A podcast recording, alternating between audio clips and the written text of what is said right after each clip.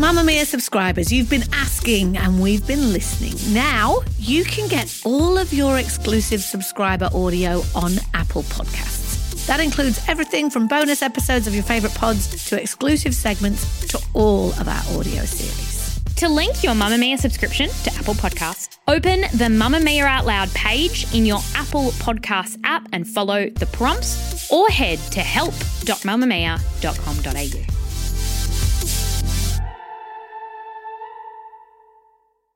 From Mamamia. hi, I'm Claire Murphy. Welcome to the Quicky, Getting You Up to Speed Daily. The Wuhan coronavirus has escalated pretty quickly from the few vague reports we were hearing around at the start of January to the World Health Organization declaring it a global emergency just last week. In mainland China, at least 132 people have died, and there are more than 6,000 confirmed cases. 91 cases have been reported elsewhere. Now, 98 cases across 19 countries outside mainland China, including eight cases of human to human transmission. But unlike the SARS outbreak back in 2003, when there was no Twitter, no Facebook, no Instagram, this outbreak has seen a hell of a lot of conspiracy theories shared across the globe in mere seconds on social media. Today, we're going to try and find out how we'll tell the real information from the panic inducing falsehoods and how we can try to not be a part of the conspiracy sharing machine. Move by Mamamia is the exercise app for anybody, anywhere. And in case you missed it, we dropped a brand new stretching collection that can be used to improve mobility and bookend your favourite sweat sessions. Mamamia subscribers get unlimited access to Move, and we drop new workouts every single week.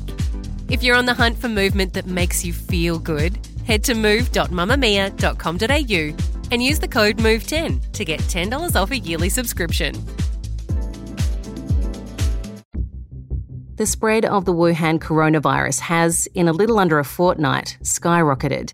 The death toll has risen from 4 to over 300, and those infected is up from around 40 to over 14,000, more than were affected by SARS back in 2003. More and more countries are now seeing their own cases, including here in Australia. The World Health Organization on Friday officially declaring the situation a global emergency. In New South Wales, schools announced that anyone who's been to China in the past two weeks should hold their children back from starting for the year for at least a fortnight to make sure none are carrying the virus in its incubation period. People are reporting a spike in racism towards Chinese people for the perception that they are diseased, some believing you won't catch coronavirus if you don't have any Asian people around. Sales of medical masks have gone through the roof, with Aussies now seeing them on people in the street on a daily basis. The manufacturers announcing they're calling in third shifts and overtime to pump out as many as they can. Our government has decided to quarantine those being evacuated from Wuhan on Christmas Island before allowing them back onto the mainland, something the Christmas Island locals are very concerned about. And even those trying to get out say they're worried they'll be in a worse position on the island if the virus does actually spread because there'll be a lack of specialist medical facilities. Back where it all started, in Wuhan, where the virus allegedly first jumped from a live wild animal in a seafood market to a human, the normally bustling streets now more resemble a ghost town. Hospitals are overflowing, doctors are collapsing from exhaustion. The people are shouting encouragement to each other from inside their apartment windows.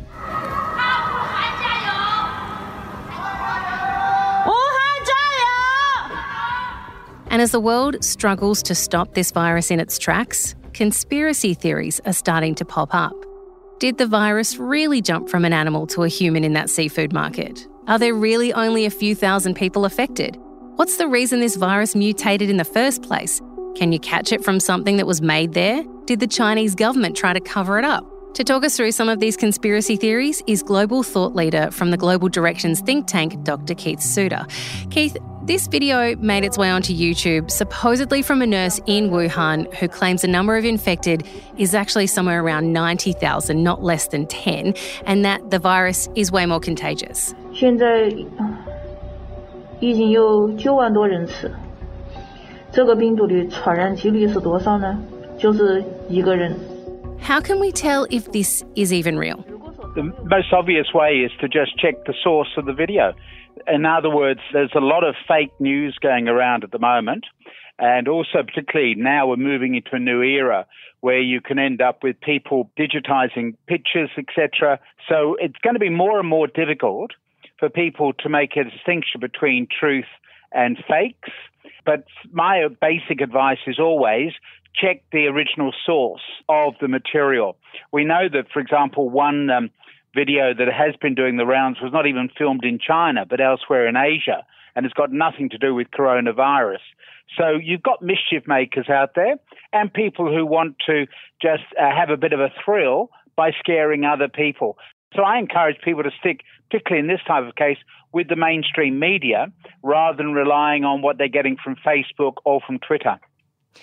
Let's talk government cover up conspiracies because we know that the Chinese government has not got the greatest reputation of being transparent mm. when it comes to things like this. They did something similar during the SARS virus outbreak, but there are so many things that we're being told is being covered up. Like they are downplaying the numbers, that the doctors who first tried to warn them about this were detained, that they're burning bodies in secret, that tunnels are being bricked up to stop people escaping from Wuhan. There are so many government conspiracy theories happening right now. And because they've got form, should we believe some of these conspiracies? No, not unless you get clear evidence for it. I don't trust anything coming out of China, let me say. I don't trust their statistics. We know they're obviously undergoing a marvelous economic revolution, but we just don't know how accurate those statistics are. I don't even think the government knows because you're dealing with 1.4 billion people. It's very difficult to get a clear assessment of anything that's going on in China because of its diversity and its size. So that's my basic starting point with everything that comes out of China. In regard to this particular crisis, yes, there is a problem because we don't trust the government. And also, there is a problem because most of these types of diseases come from China, or at least from Southeast Asia. The viruses come from animals. So they might come from bats. You get them also from chickens, etc. People live too close to their animals. So that's a particular characteristic that you have in places like China and Southeast Asia. So that's another reason to be worried. But the extent of this being completely covered up, etc., I don't think the Chinese, in an era of social media, will be able to get away with too much lying for too long. The information will find a way of getting out. And my worry is that people always get too worried and they over exaggerate the risk. I'm amazed that here in Sydney, for example, I see people going around wearing a mask.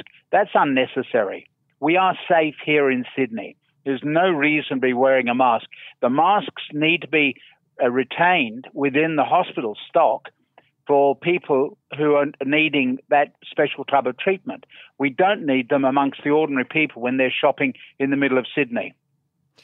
I'm glad you brought up how the virus was transmitted to humans because the the line that we've been getting from almost the very start was that it started at a seafood market where there were some wild animals being held and that is where it actually transferred.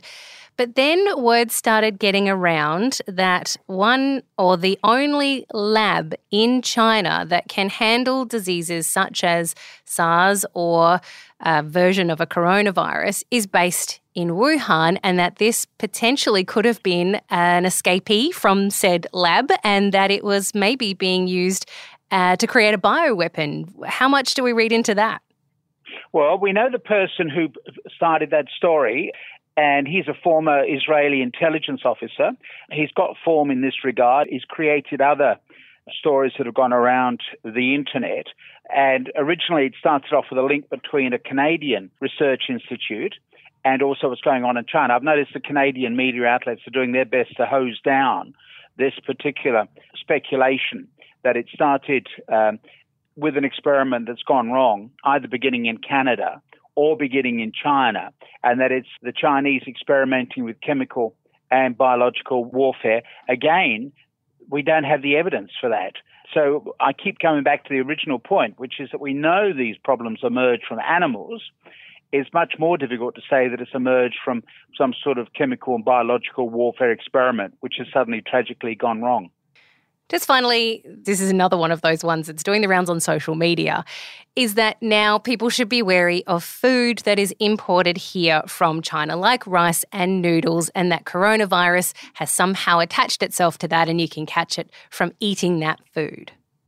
I think that you need to be wary about food that you do get from China. Again, I go back to my general comment about suspicion about food quality and all sorts of things. You know, we've had that awful tragedy with the powdered milk in China, which is why the Chinese buy Australian material because they don't trust their own. I think that you've got to be wary, though, of saying things like rice would be contaminated. I don't see how that would be the case. But substances like animals and fish, etc., you do need to make sure you cook that food thoroughly. Uh, there are some basic things that you should be doing. One of them, obviously, is cooking your food thoroughly and be careful of, of crowded places if you're visiting China. But I think that basically it's safe. The worry is not so much the outbreak itself, but the impact that it has on mental health. We live in a society now which is so anxious, it is so worried. You get an increase in the rate of suicide, for example. We have a lot of mental health issues. And now, tragically, people have got yet one more thing to worry about on top of everything else. And that is what's worrying me the mental health impact of this current scare. Something that isn't a conspiracy theory is how many people are fighting to stop this virus from spreading. Just last week, scientists at Melbourne's Doherty Institute managed to grow a version of the virus in their lab. This has now been sent out across the globe via the World Health Organization so that other labs can test potential vaccines to see if they work. This is news we can share without a doubt as the truth. To those who have friends and family either affected by this virus or stuck in China right now, we really hope they're okay. For the rest of us, remember when you share one of these conspiracy theories on social media, check where it comes from before you send it out into the universe. You might just be scaring someone for no good reason. That's all for the Quicky today. But if you're keen to go straight into another podcast right now, pop Mamamia reviews onto your subscribe list. In the latest, the Spill Girls, Laura Brodnick and Kee Reece, talk about the new Stan Aussie thriller, The Gloaming. It's a little bit creepy and a little bit jumpy. Check out Mamamia reviews in your favourite podcast app now.